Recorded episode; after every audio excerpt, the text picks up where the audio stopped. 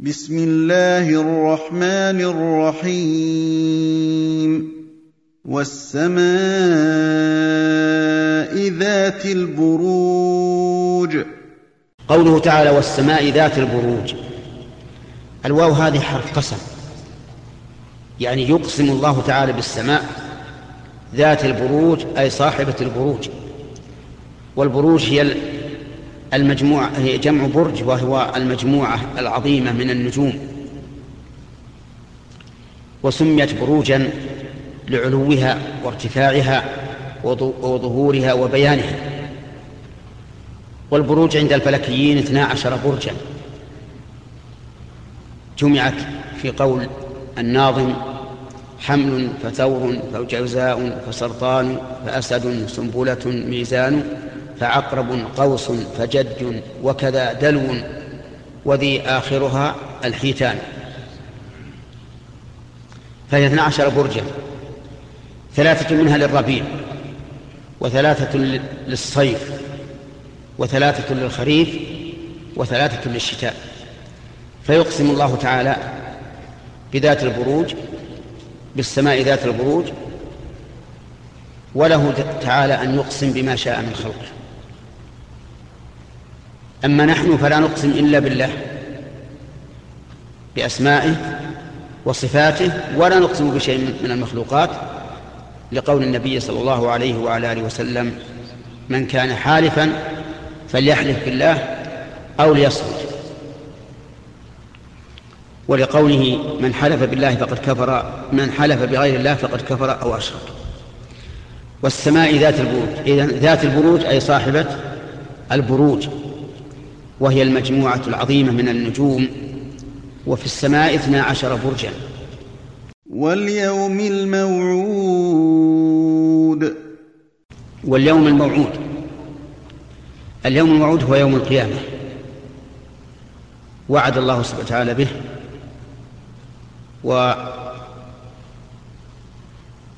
وبينه في كتابه.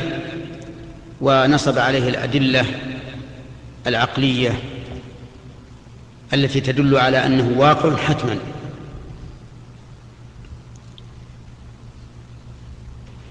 كما قال تعالى كما بدأنا, كما بدأنا أول خلق نعيده وعدا علينا إنا كنا فاعلين. وشاهد ومشهود. وشاهد ومشهود. ذكر العلماء علماء التفسير في هذه الشاهد والمشهود عدة أقوال.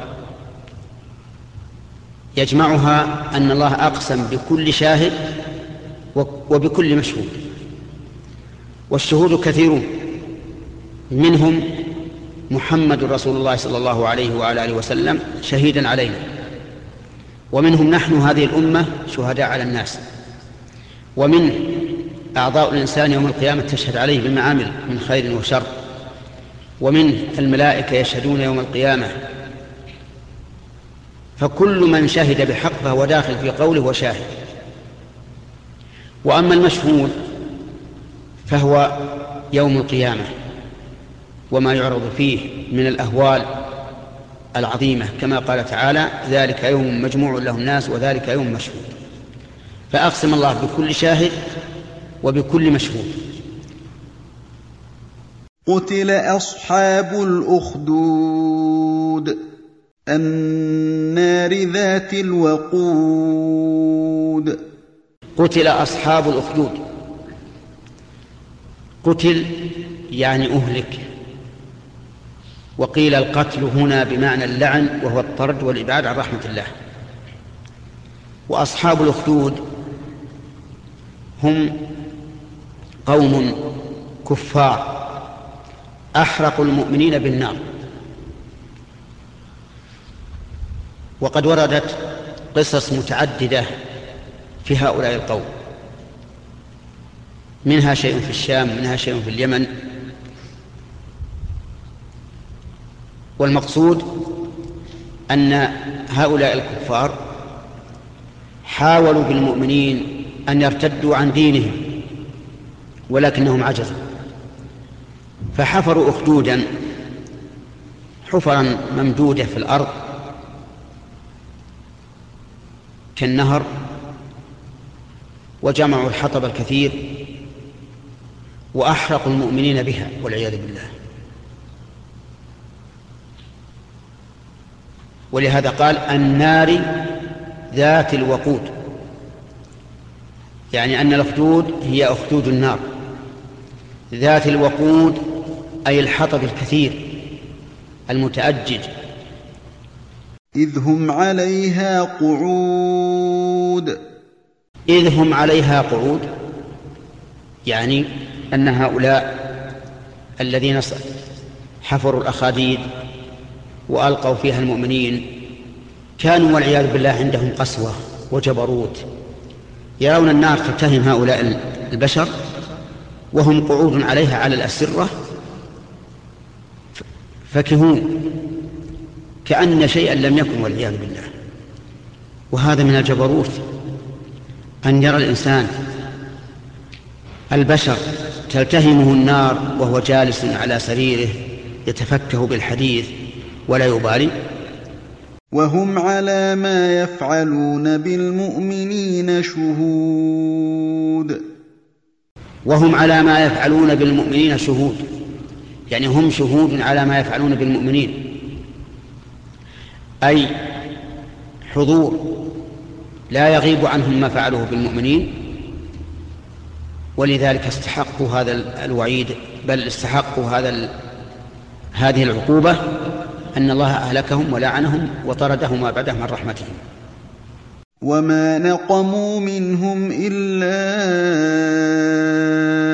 أن يؤمنوا بالله العزيز الحميد. ثم قال عز وجل وما نقموا منهم إلا أن يؤمنوا بالله العزيز الحميد. أي ما أنكر هؤلاء هؤلاء أي ما أنكر هؤلاء هؤلاء الذين سعروا النار بأجساد هؤلاء المؤمنين إلا هذا. أي إلا أنهم آمنوا بالله عز وجل. إلا أن يؤمنوا بالله العزيز الحميد. وهذا الإنكار أحق أن ينكر لأن المؤمن بالله العزيز الحميد يجب أن يساعد ويعان وأن تسهل له الطرق. أما أن يمنع ويرجع حتى يصل الحد إلى أن يحرق بالنار فلا شك أن هذا عدوان كبير. وليس هذا بمنكر عليهم بل هم يحمدون على ذلك. لأنهم عبدوا من هو أهل للعبادة وهو الله جل وعلا الذي خلق الخلق ليقوموا بعبادته. فمن قام بهذه العبادة فقد عرف الحكمة من الخلق وأعطاها حقها. وقوله لا يؤمن بالله العزيز الحميد العزيز هو الغالب. تقدموا تقدموا تقدموا العزيز هو الغالب. تعالى الغالب الذي لا يغلبه شيء. فهو سبحانه وتعالى له الغلبة والعزة على كل أحد. ولما قال المنافقون لئن رجعنا إلى المدينة ليخرجن الأعز منها الأذل. تقدموا هنا ما في معنى. صفوا هنا. ولما قال المؤمنون المنافقون لئن رجعنا إلى المدينة ليخرجن الأعز منها الأذل. قال الله تبارك وتعالى ولله العزة ولرسوله وللمؤمنين ولكن المنافقين لا يعلمون.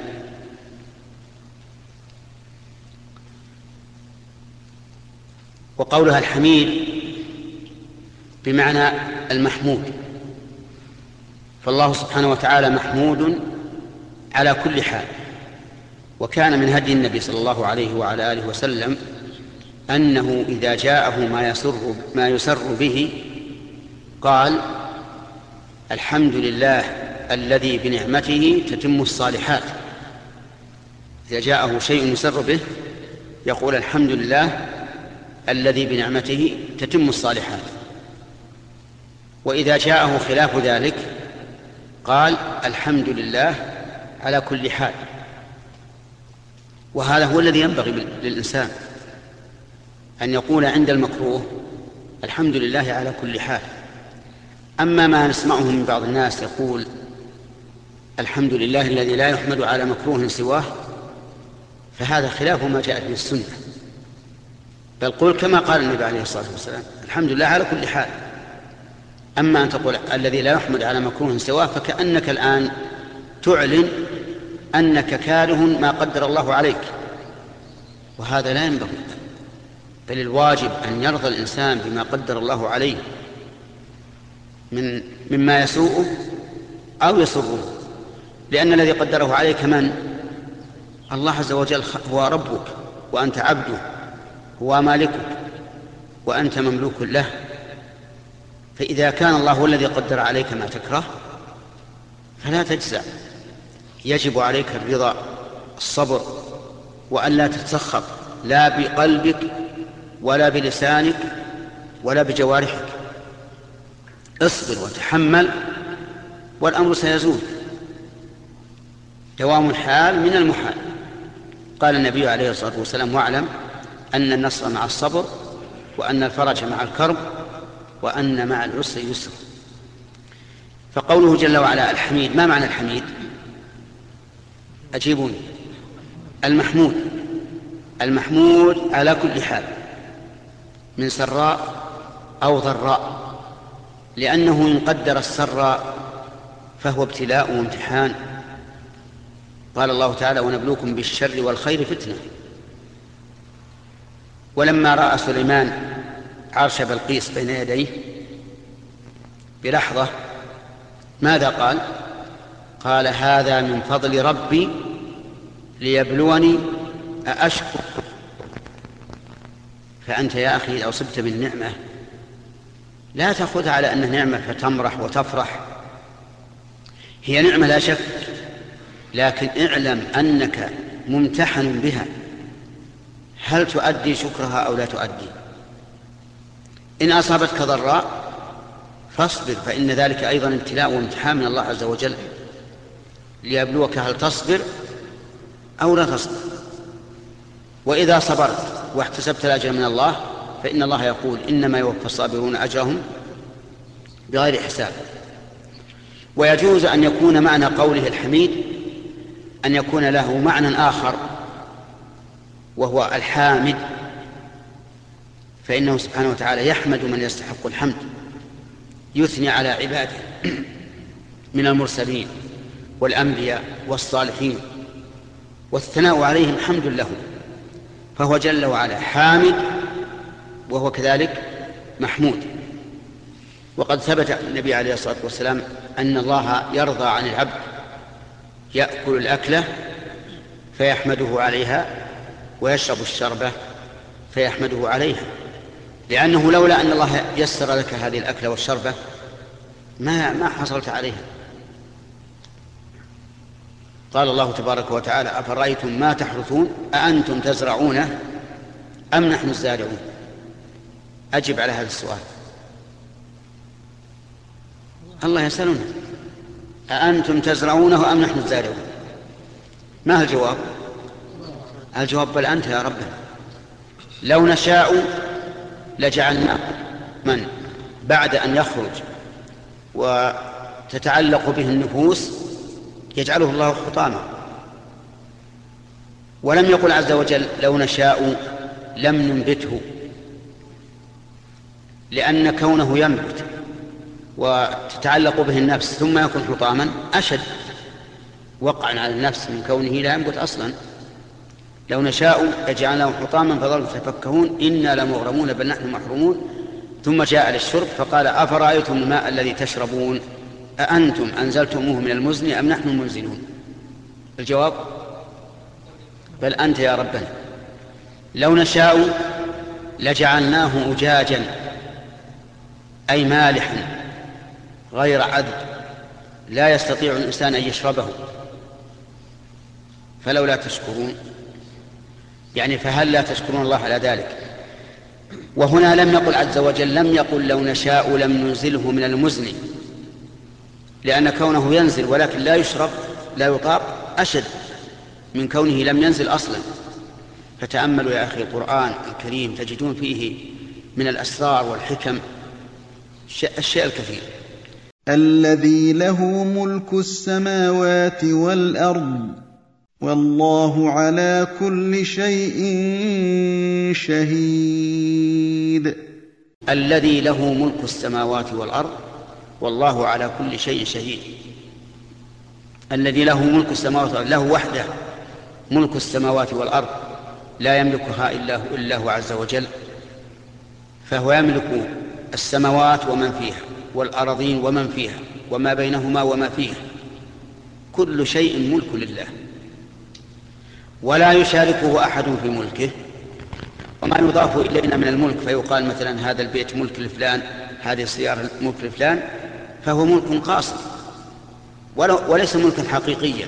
لأنه لو أن إنسان أراد أن يهدم بيته بدون سبب هل يملك ذلك؟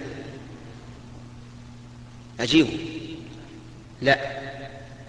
لو أردت أن تهدم بيتك بدون سبب ما تملك هذا. هذا حرام عليك. لأن النبي صلى الله عليه وسلم نهى عن عن إضاعة المال. لو أردت أن تحرق سيارتك بدون سبب. تملك هذا؟ ما تملك. حتى لو لو أنك فعلت لحجر الناس حتى القاضي يحصل عليك. يمنعك من التصرف في مالك. مع أن الله منعك قبل. إذا ملكنا قاصر. والملك التام لله. الذي له ملك السماوات والأرض. والله على كل شيء شهيد. مطلع عز وجل على كل شيء. ومن جملته ما يفعل هؤلاء الكفار بالمؤمنين. من الإحراق بالنار وسوف يجازيهم ولكن مع ذلك مع فعلهم هذه الفعلة الشنيعة قال إن الذين فتنوا المؤمنين والمؤمنات ثم لم يتوبوا فلهم عذاب جهنم ولهم عذاب الحريق. إن الذين فتنوا المؤمنين والمؤمنات ثم لم يتوبوا فلهم عذاب جهنم ولهم عذاب الحريق إن الذين فتنوا المؤمنين والمؤمنات ثم لم يتوبوا فلهم عذاب جهنم ولهم عذاب الحريق. قال بعض السلف انظر إلى حلم الله عز وجل. يحرقون أولياءه ثم يعرض عليهم التوبة. إن الذين فتنوا المؤمنين والمؤمنات ثم لم يتوبوا فلهم عذاب جهنم ولهم عذاب الحريق. فتنوهم يعني أحرقوهم على قول بعض أهل العلم لأن هؤلاء المجرمين خدوا أخاديد أي شقوا سراديب في الأرض وأوقدوا فيها النيران وأحرقوا فيها المؤمنين. فيكون معنى فتنوا المؤمنين يعني أحرقوا المؤمنين. وقيل فتنوهم أي صدوهم عن دينهم. والصحيح أن الآية شاملة للمعنيين جميعا لأنه ينبغي أن نعلم أن القرآن معانيه أوسع من أفهامنا. معاني القرآن أوسع من أفهامنا وأنه مهما بلغنا من الذكاء والفطنة فلن نحيط به علما إنما نعلم منه ما تيسر. والقاعدة في علم التفسير أنه إذا كانت الآية تحتمل معنيين لا يتضادان فإنها تحمل عليهما جميعا.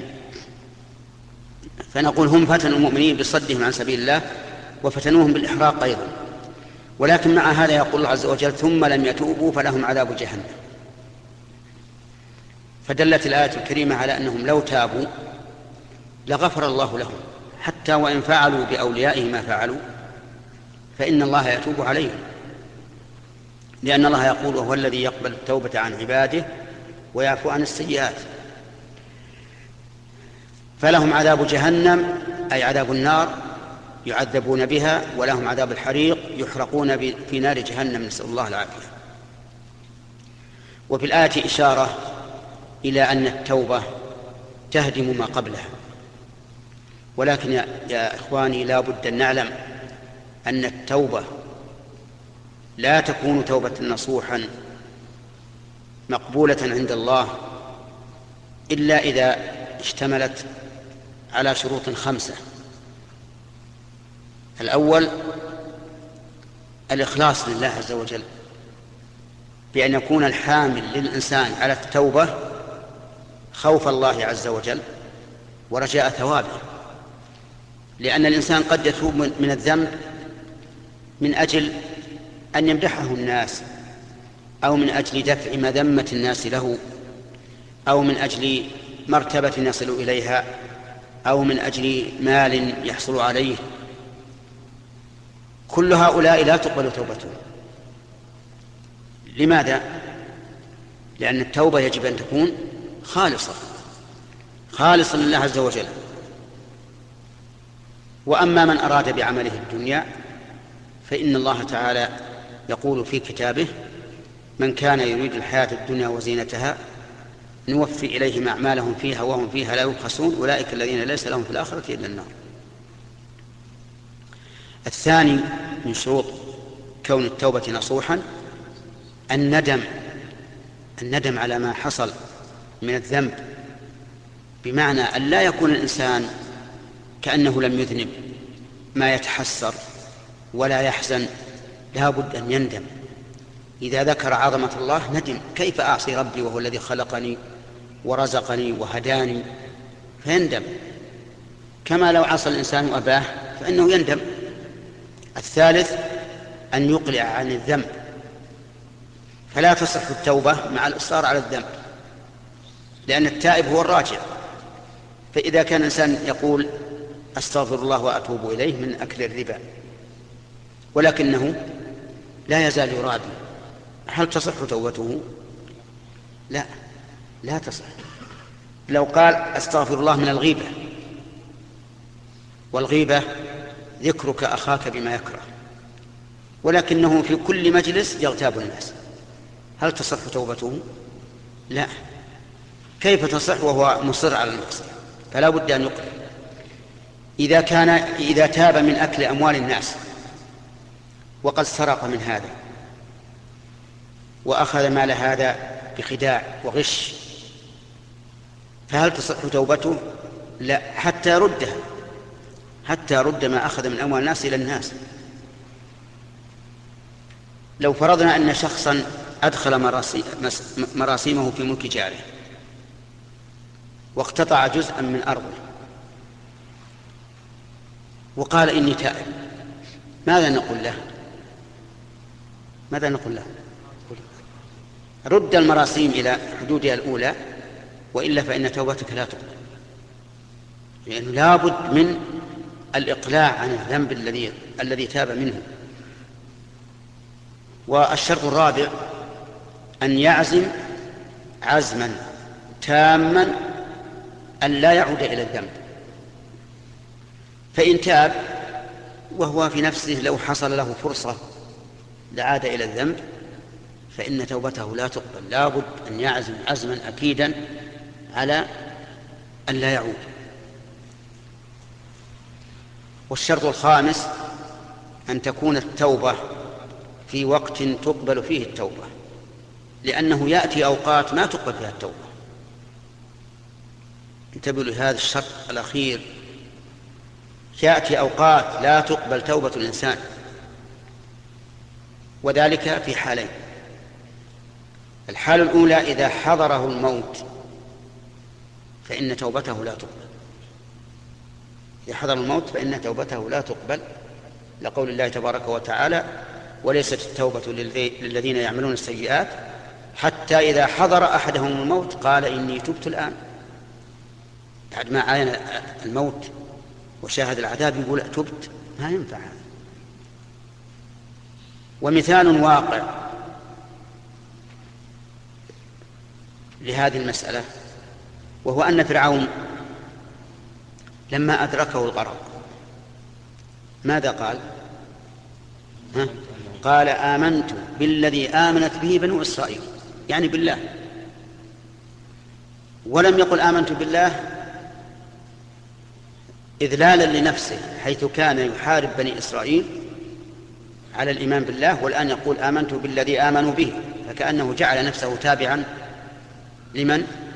لبني إسرائيل إلى هذا الحد بلغ به الذل ومع ذلك قيل له الآن الآن تتوب الآن تؤمن بالذي آمنت بالذي آمنت به بنو إسرائيل وقد عصيت قبل وكنت من المفسدين إذن إذا حضر الموت فإن التوبة لا تقبل وأنا أسأل كل واحد منكم هل يعلم متى يحضره الموت؟ ها؟ لا إذا لابد من المبادرة بالتوبة لأنك لا تدري في أي وقت يحضرك الموت. ألم تعلموا أن من الناس من نام على فراشه في صحة وعافية ثم حمل من فراش من فراشه إلى سرير غسله إلى سرير تغسيله؟ نعلم هذا. وقع. ألم تعلموا أن بعض الناس جلس على كرسي العمل؟ يعمل. ثم حمل من كرسي العمل إلى إلى سرير الغسل التغسيل. كل هذا واقع. فإذا يجب أن نبادر بالتوبة أن نبادر بها. نسأل الله أن يعينني وإياكم على ذلك. بادروا بالتوبة قبل أن تغلق الأبواب. بادروا. يقول جل وعلا ثم لم يتوبوا. قلنا إنها لا تقبل التوبة في حالين الحاله الأولى.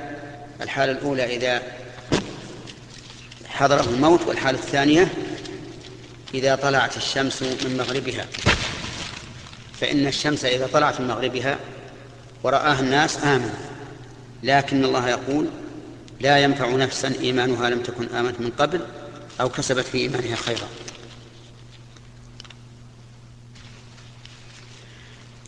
فشروط قبول التوبة خمسة. نسأل الله أن يعيننا وإياكم على تحقيقها. إن الذين آمنوا وعملوا الصالحات لهم جنات تجري من تحتها الأنهار ذلك الفوز الكبير. قال الله تعالى إن الذين آمنوا وعملوا الصالحات لهم جنات تجري من تحتها الأنهار ذلك الفوز الكبير لما ذكر عقاب المجرمين ذكر ثواب المؤمنين. وهذه هي الطريقة المتبعة فيما يراد به الترغيب والترهيب. والقرآن, والقرآن الكريم قال الله تعالى إنه مثاني تذكر فيه المعاني المتقابلة فيذكر فيه عذاب أهل النار ونعيم أهل الجنة.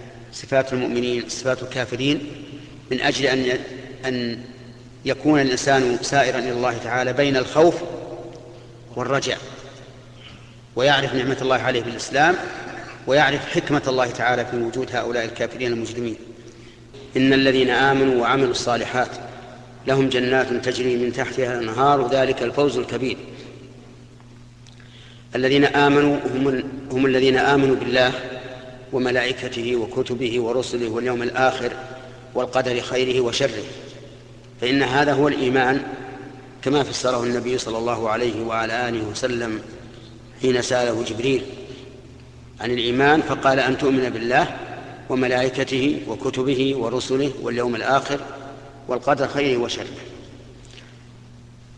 وأما قوله عملوا الصالحات فالمراد عملوا الأعمال الصالحة. والأعمال الصالحة هي التي بنيت على الإخلاص لله واتباع شريعة الله. فمن عمل عملا أشرك به مع الله غيره فعمله مردود عليه. لقول, لقول النبي صلى الله عليه وعلى آله وسلم فيما يروي عن ربه أنه تعالى قال أنا أغنى الشركاء عن الشرك. من عمل عملا أشرك فيه معي غيري تركته وشركه. وأما المتابعة لرسول الله صلى الله عليه وعلى آله وسلم فإن من عمل عملا ليس على شريعة الله فإنه باطل مردود. لقول النبي صلى الله عليه وعلى آله وسلم من عمل عملا ليس عليه أمرنا فهو رد. وبناء على ذلك تكون عبادة المرائي هنا تكون عبادة المرائي الذي يعبد الله لكن يرائي الناس أي يظهر العبادة ليراه الناس فيمدحوه. هو لا يريد التقرب إلى الناس يريد التقرب إلى الله لكن يريد أن يمدحه الناس على تقربه إلى الله وعبادته لله فهذا مرائي وعمله مردود أيضا. كذلك من تكلم بكلام قرآن أو ذكر ورفع صوته ليسمعه الناس فيمدحوه على ذكره لله فهذا أيضا مرائي. عمله مردود عليه لأنه أشرك فيه مع الله غيره أراد أن يمدحه الناس على عبادة الله. أما من تعبد للناس فهذا مشرك شركا أكبر. يعني من قام يصلي أمام شخص تعظيما له لا لله وركع للشخص وسجد للشخص فهذا مشرك شركا أكبر مخرجا عن الملة. وكذلك أيضا من ابتدع في دين الله ما ليس منه. كما لو رتب أذكارا معينة في وقت معين فإن ذلك لا يقبل منه. حتى ولو كان ذكر الله لو كان تسبيحا أو تحميدا أو تكبيرا أو تهليلا ولكنه رتبه على وجه لم ترد به السنة فإن ذلك ليس مقبولا عند الله عز وجل. لأنه عمل عملا ليس عليه أمر الله ورسوله. فالمهم أن الله اشترط مع الإيمان العمل, العمل الصالح. وبهذا نعرف أنه لا ينبغي لنا أن نركز دائما على العقيدة ونقول نحن على عقيدة إسلامية وعلى كذا وعلى كذا ولم نذكر العمل لأن مجرد العقيدة لا يكفي. لا بد من عمل. فينبغي عندما تذكر أننا على العقيدة الإسلامية ينبغي أن تقول ونعمل العمل الصالح لأن الله يقرن دائما بين الإيمان المتضمن للعقيدة وبين العمل الصالح حتى لا يسلم حتى لا يخلو الإنسان من عمل صالح. أما مجرد العقيدة فلا ينفع. لو أن الإنسان يقول أنا مؤمن بالله لكن لا يعمل أين الإيمان بالله؟ ولهذا كان القول, القول الراجح من أقوال العلماء أن تارك الصلاة كافر كفرا مخرجا عن الملة وقد بينا أدلة ذلك في رسالة لنا صغيرة وكذلك أيضا يمر علينا في نور على الدرب أسئلة حول هذا الموضوع ونبين الأدلة بما لا بما يغني عن إعادتها هنا. إن الذين آمنوا وعملوا الصالحات لهم جنات تجري من تحتها الأنهار. لهم يعني عند الله. جنات تجري من تحتها الأنهار وذلك بعد البعث. فإنهم يدخلون هذه الجنات التي فيها ما لا عين رأت ولا أذن سمعت ولا خطر على قلب بشر. يرحمك الله. ولهذا قال الله تعالى فلا تعلم نفس ما أخفي لهم من قرة أعين جزاء بما كانوا يعملون. وقال الله في الحديث القدسي أعددت لعباد الصالحين ما لا عين رأت ولا أذن سمعت ولا خطر على قلب بشر لأن فيها من النعيم ما لا يتصوره الإنسان والله تعالى يذكر فيها أي في الجنات نخل ورمان وفاكهة ولحم طير وعسل ولبن وماء وخمر. لكن لا تظنوا أن حقائق هذه الأشياء كحقائق ما في الدنيا. أبدا لأنها لو كانت حقائقها كحقائق ما في الدنيا لكنا نعلم ما أخفي لنا من هذا. ولكنها أعظم أعظم وأعظم بكثير مما تتصوره. فالرمان وإن كنا نعرف معنى الرمان ونعرف أنه على شكل معين وطعم معين وذو حبات معينة لكن ليس الرمان الذي في الآخرة كهذا. أعظم بكثير لا من جهة الحجم ولا من جهة اللون ولا من جهة المذاق. لكن كما قال ابن عباس رضي الله عنهما ليس في الدنيا شيء مما في الجنة إلا الأسمى فقط. أما الحقائق فهي غير معلومة. وقول تجري من تحتها أنهار قال العلماء من تحتها أي من تحت أشجارها وقصورها وإلا فهي على السطح فوق. ثم هذه الأنهار جاء في الأحاديث أنها لا تحتاج إلى حفر ولا تحتاج إلى بناء بناء ولا تحتاج إلى بناء أخدود. وفي هذا يقول ابن القيم في النونية أنهارها في غير أخدود جرت سبحان ممسكها عن الفيضان. الأنهار في المعروف عندنا أنها تحتاج إلى حفر أو إلى أخدود تمنع من تسرب الماء يمينا وشمالا. لكن في الجنة لا تحتاج إلى أخدود. تجري حيث شاء الإنسان. يعني يوجهها كما شاء. بدون حفر وبدون إقامة أخدود والأنهار هنا وفي آيات كثيرة مجملة لكنها فصلت في سورة القتال سورة محمد. قال مثل الجنة التي وعد المتقون فيها أنهار من ماء غير آسن وأنهار من لبن لم يتغير طعمه وأنهار من خمر لذة للشاربين وأنهار من عسل مصفى. تجري من تحتها الأنهار ذلك الفوز الكبير ذلك المشار إليه ما الجنات وما فيها من النعيم. الفوز الكبير. يعني الذي به النجاة من كل مرهوب وحصول كل مطلوب. لأن الفوز هو عبارة عن حصول المطلوب وزوال المكروه. والجنة كذلك فيها كل مطلوب كل مرهوب. فلا يذوقون فيها الموت. ولا المرض ولا السقم ولا الهم ولا النصب. نسأل الله أن يجعلنا وإياكم من أهلها. إن بطش ربك لشديد. ثم قال تعالى إن بطش ربك لشديد. إنه هو يبدئ ويعيد. بطش يعني أخذ بالعقاب. شديد. كما قال تعالى اعلموا أن الله شديد العقاب وأن الله غفور رحيم. فبطش الله يعني انتقامه وأخذه شديد عظيم. ولكنه لمن يستحق ذلك. أما من لا يستحق ذلك فإن رحمة الله تعالى أوسع. ما أكثر ما يعفو الله عن الذنوب ما أكثر ما يسر الله من العيوب ما أكثر الله ما أكثر ما يدفع الله من النقم وما أكثر ما يجري من النعم. لكن إذا أخذ الظالم لم يفلته كما قال النبي عليه الصلاة والسلام إن الله لا يملي للظالم حتى إذا أخذه لم يفلته وتلا قوله تعالى وكذلك أخذ ربك إذا أخذ القرى وهي ظالمة إن أخذه أليم شديد. وعلى هذا فنقول بطش ربك أي في من يستحق البطش. أما من لا يستحقه فإن الله تعالى يعامله بالرحمة.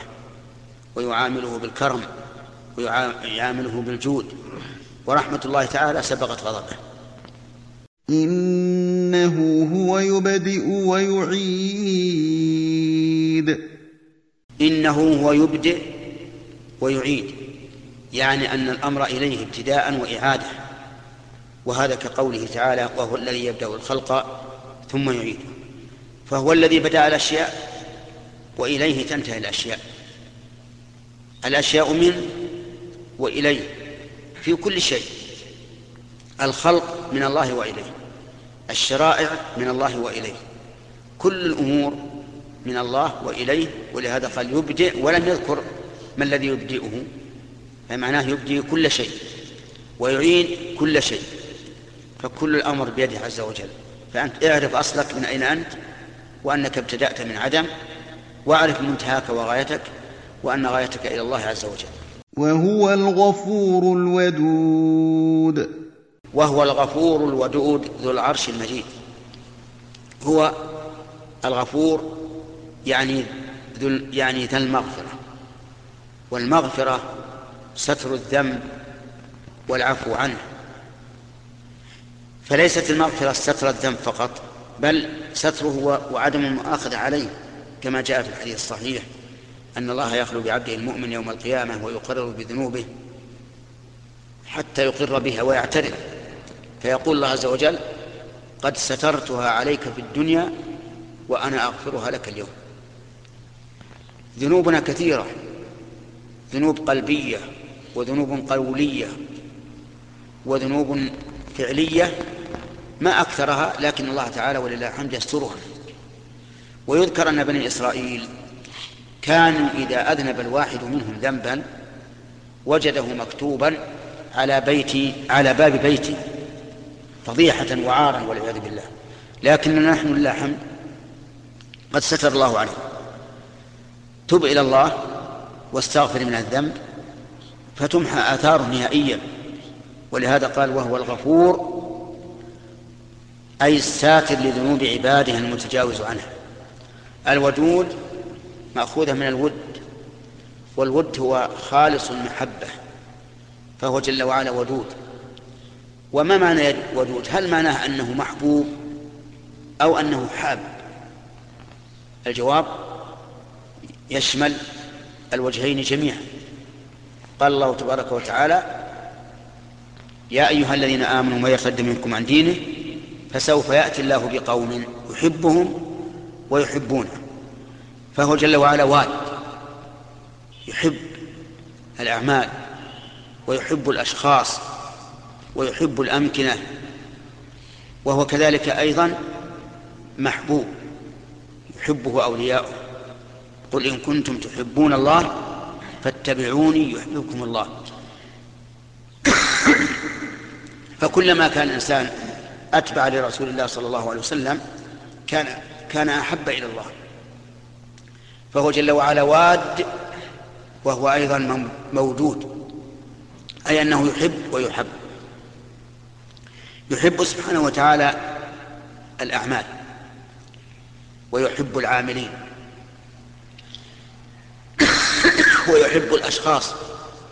يعني أن محبة الله قد تتعلق بشخص معين مثل قول الرسول عليه الصلاة والسلام في علم في يوم يوم خيبر. قال لأعطين الراية غدا. رجلا يحب الله ورسوله ويحبه الله ورسوله. فبات الناس ثم غدوا إلى رسول الله صلى الله عليه وسلم. كلهم يرجو أن يعطاها. فقال أين علي بن أبي طالب؟ قالوا يشتكي عينيه.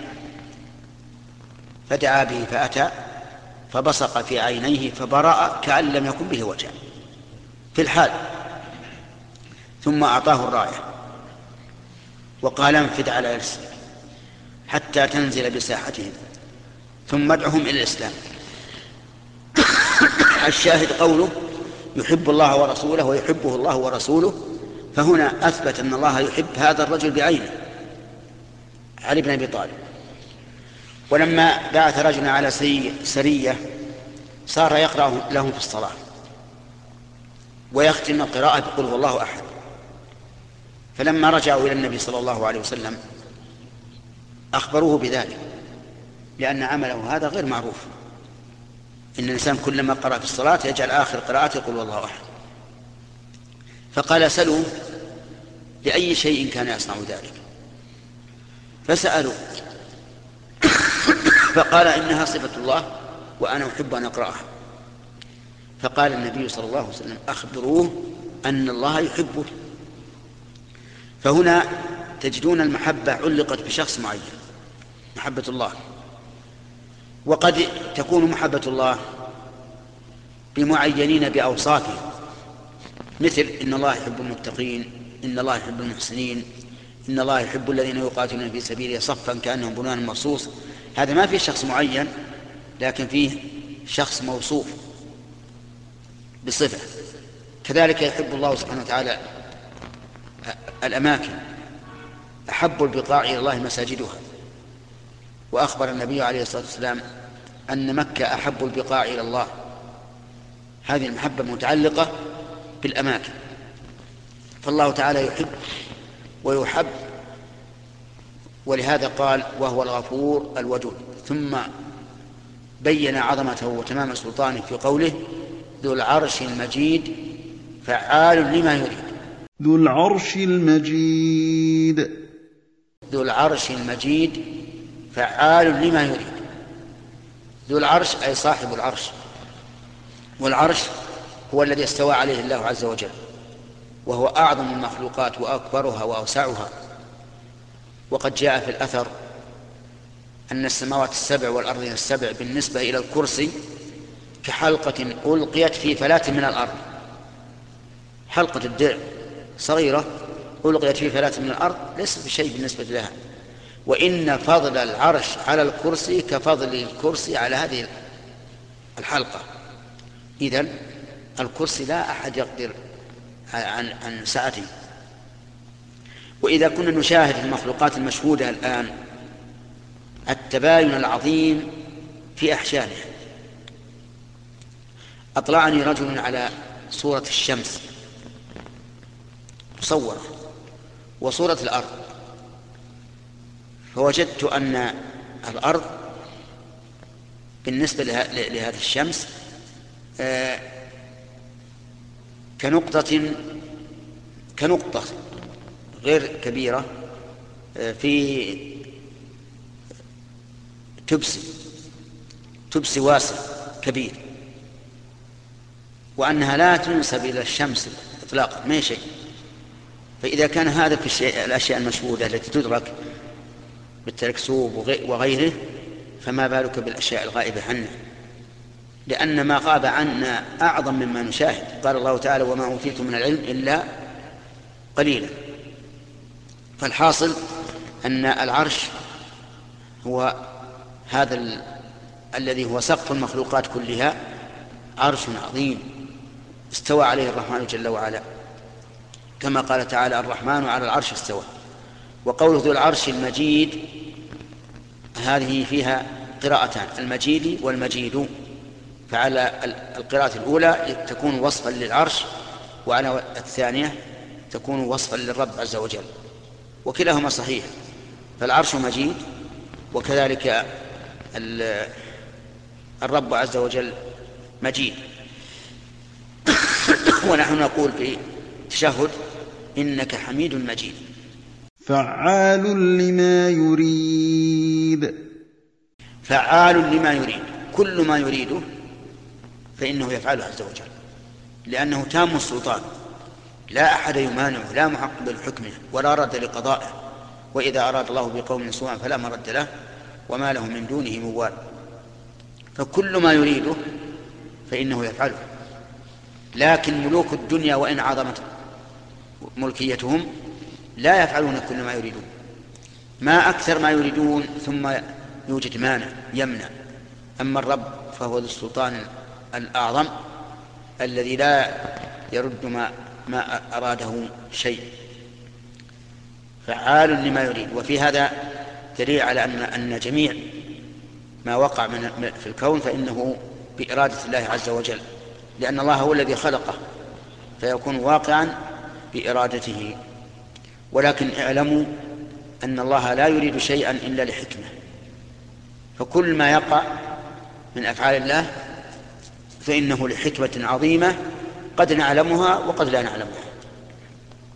هل أتاك حديث الجنود؟ فرعون وثمود. بل الذين كفروا في تكذيب. بل الذين كفروا في تكذيب. والله من ورائهم محيط. الذين كفروا يشمل كل من كفر بالله ورسوله سواء كان من المشركين أو من اليهود أو النصارى أو غيرهم. وذلك لأن اليهود والنصارى الآن وبعد بعثة الرسول صلى الله عليه وسلم ليسوا على دين ولا تنفعهم أديانهم. لأنه أي النبي صلى الله عليه وسلم خاتم الأنبياء. فمن لم يؤمن به فليس فليس على شيء من دينه. بل إنه سبق لنا أن من لم يؤمن برسول واحد من الرسل فهو كافر بجميع الرسل. يعني مثلا من لم يؤمن بنوح أنه رسول ولو آمن بغيره من الأنبياء فإنه مكذب لجميع الأنبياء. والدليل على هذا قوله تعالى كذبت قوم نوح المرسلين. فبين الله أنه أن هؤلاء كذبوا جميع الرسل مع أنهم لم يكذبوا إلا رسولا واحدا إذ أنه ليس قبل نوح رسول. كذلك الذي كذب محمدا صلى الله عليه وسلم هو مكذب لغيره من الرسل. فإذا ادعت اليهود أنهم على دين وأنهم يتبعون التوراة التي جاء بها موسى. نقول لهم أنتم كافرون بموسى كافرون بالتوراة. وإذا ادعت النصارى الذين يسمون أنفسهم اليوم بالمسيحيين أنهم مؤمنون بعيسى قلنا لهم كذبتم أنتم كافرون بعيسى لأنكم كافرون بمحمد عليه الصلاة والسلام. والعجب أن هؤلاء اليهود والنصارى يكفرون بمحمد عليه الصلاة والسلام مع أنهم يجدونه مكتوبا عندهم في التوراة والإنجيل. يأمرهم بالمعروف وينهاهم عن المنكر ويحل لهم الطيبات ويحرم عليهم الخبائث ويضع عنهم مصرهم والأغلال التي كانت عليهم. يعرفونه كما يعرفون أبناءهم. لكن العناد والكبرياء والحسد منعهم أن يؤمنوا بمحمد عليه الصلاة والسلام. ود كثير من أهل الكتاب لو يردونكم من بعد إيمانكم كفارا حسدا من عند أنفسهم من بعد ما تبين لهم أنه الحق من بعد ما تبين لهم الحق. نعم. ود كثير من أهل الكتاب لو يردونكم من بعد إيمانكم كفارا حسدا من عند أنفسهم من بعد ما تبين لهم الحق. فالحاصل أنك أن قوله تعالى بل الذين كفروا يشمل كل من كفر بمحمد حتى من اليهود والنصارى. ولهذا قال النبي عليه الصلاة والسلام والذي نفس محمد بيده لا يسمع بي من هذه الأمة يعني أمة الدعوة يهودي ولا نصراني ثم لا يؤمن بما جئت به إلا كان من أصحاب النار. كل الكفار في تكذيب. وقال في تكذيب فجعل التكذيب كالظرف له يعني أنه محيط بهم من كل جانب والعياذ بالله. والله من ورائهم محيط. والله من ورائهم محيط يعني أن الله تعالى محيط بهم من كل جانب لا يشذون عنه لا عن علمه ولا سلطانه ولا عقابه ولكنه عز وجل قد قد يملي للظالم حتى إذا أخذه لم يفلته بل هو قرآن مجيد. بل هو قرآن مجيد في لوح محفوظ. بل هو أي ما جاء به الرسول عليه الصلاة والسلام قرآن مجيد أي ذو عظمة ومجد.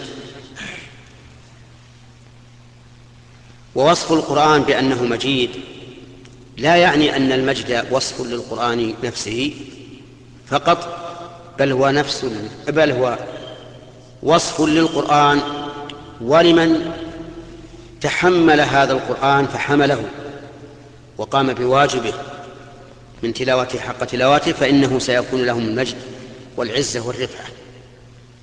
في لوح محفوظ. وقوله تعالى في لوح محفوظ يعني بذلك اللوح المحفوظ عند الله عز وجل الذي هو أم الكتاب. كما قال الله تبارك وتعالى يمحو الله ما يشاء ويثبت وعنده أم الكتاب. هذا اللوح لو سألنا سائل ما من أي مادة هو ماذا نقول؟ نقول الله أعلم. يعني لو قال هل من خشب من حديد من زجاج من ذهب من فضة ما ندري. هو لوح كتب الله به مقادير كل شيء ومن جملة ما كتب به أن هذا القرآن سينزل على محمد صلى الله عليه وسلم. فهو في لوح محفوظ. قال العلماء محفوظ لا يناله أحد. محفوظ عن التغيير والتبديل. والتبديل والتغيير إنما يكون في في الكتب الأخرى. لأن الكتابة من الله عز وجل أنواع. وأرجو أن تنتبهوا لهذا. النوع الأول الكتابة في اللوح المحفوظ. وهذه الكتابة لا تبدل ولا تغير. ولهذا سماه الله لوحا محفوظا. لا يمكن أن أن يبدل أو يغير ما فيه لأنه هو النهائي. الثاني الكتابة على بني آدم وهم في بطون أمهاتهم. لأن الإنسان في بطن أمه إذا تم له أربعة أشهر بعث الله إليه ملكا موكلا بالأرحام. فينفخ فيه الروح بإذن الله لأن الجسد عبارة عن قطعة من لحم. إذا نفخت فيه الروح صار إنسانا ويؤمر بأربع كلمات بكتب رزقه وأجله وعمله وشقي أو سعيد. هناك كتابة أخرى حولية كل كل سنة وهي الكتابة التي تكون في ليلة القدر. فإن الله سبحانه وتعالى يقدر في هذه الليلة ما يكون في تلك السنة. قال الله تبارك وتعالى فيها يفرق كل أمر حكيم. فيكتب في هذه الليلة ما يكون في تلك السنة. هناك كتابة رابعة وهي كتابة الصحف التي في أيدي الملائكة. وهذه الكتابة تكون بعد العمل والكتابات الثلاث السابقة كلها قبل العمل. لكن الكتابة الأخيرة هذه تكون بعد العمل يكتب على الإنسان ما يعمل من قول بلسانه أو فعل بجوارحه أو اعتقاد بقلبه. فإن الملائكة الموكلين بحفظ بني, بني آدم أي بحفظ أعمالهم يكتبون. قال الله تعالى كلا بل تكذبون بالدين وإن عليكم لحافظين. كراما كاتبين يعلمون ما تفعلون. لكن هذه الكتابة الأخيرة تختلف عن الكتابات الثلاث السابقة لأنها كتابة ما بعد العمل حتى يكتب على الإنسان ما عمل فإذا كان يوم القيامة فإنه يعطى هذا الكتاب. كما قال تعالى وكل إنسان ألزمناه طائره في عنقه ونخرج له يوم القيامة كتابا يلقاه منشورا اقرأ كتابك كفى بنفسك اليوم عليك حسيبا. يعني تعطى الكتاب ويقال أنت اقرأ وحاسب نفسك. قال بعض السلف لقد أنصفك من جعلك حسيبا على نفسك. وهذا صحيح. أي إنصاف أبلغ من أن يقال لشخص تفضل. هذا ما عملته حاسب نفسك. أليس هذا هو الإنصاف؟ أكبر إنصاف هو هذا. فيوم القيامة تعطى هذا الكتاب. منشور مفتوح أمامك. ليس مغلقا. تقرأ ويتبين لك أنك عملت في يوم كذا في مكان كذا كذا وكذا. شيء مضبوط ما يتغير. وإذا أنكرت إذا أنكرت هنا من يشهد لك من يشهد عليك. يوم تشهد عليهم ألسنتهم.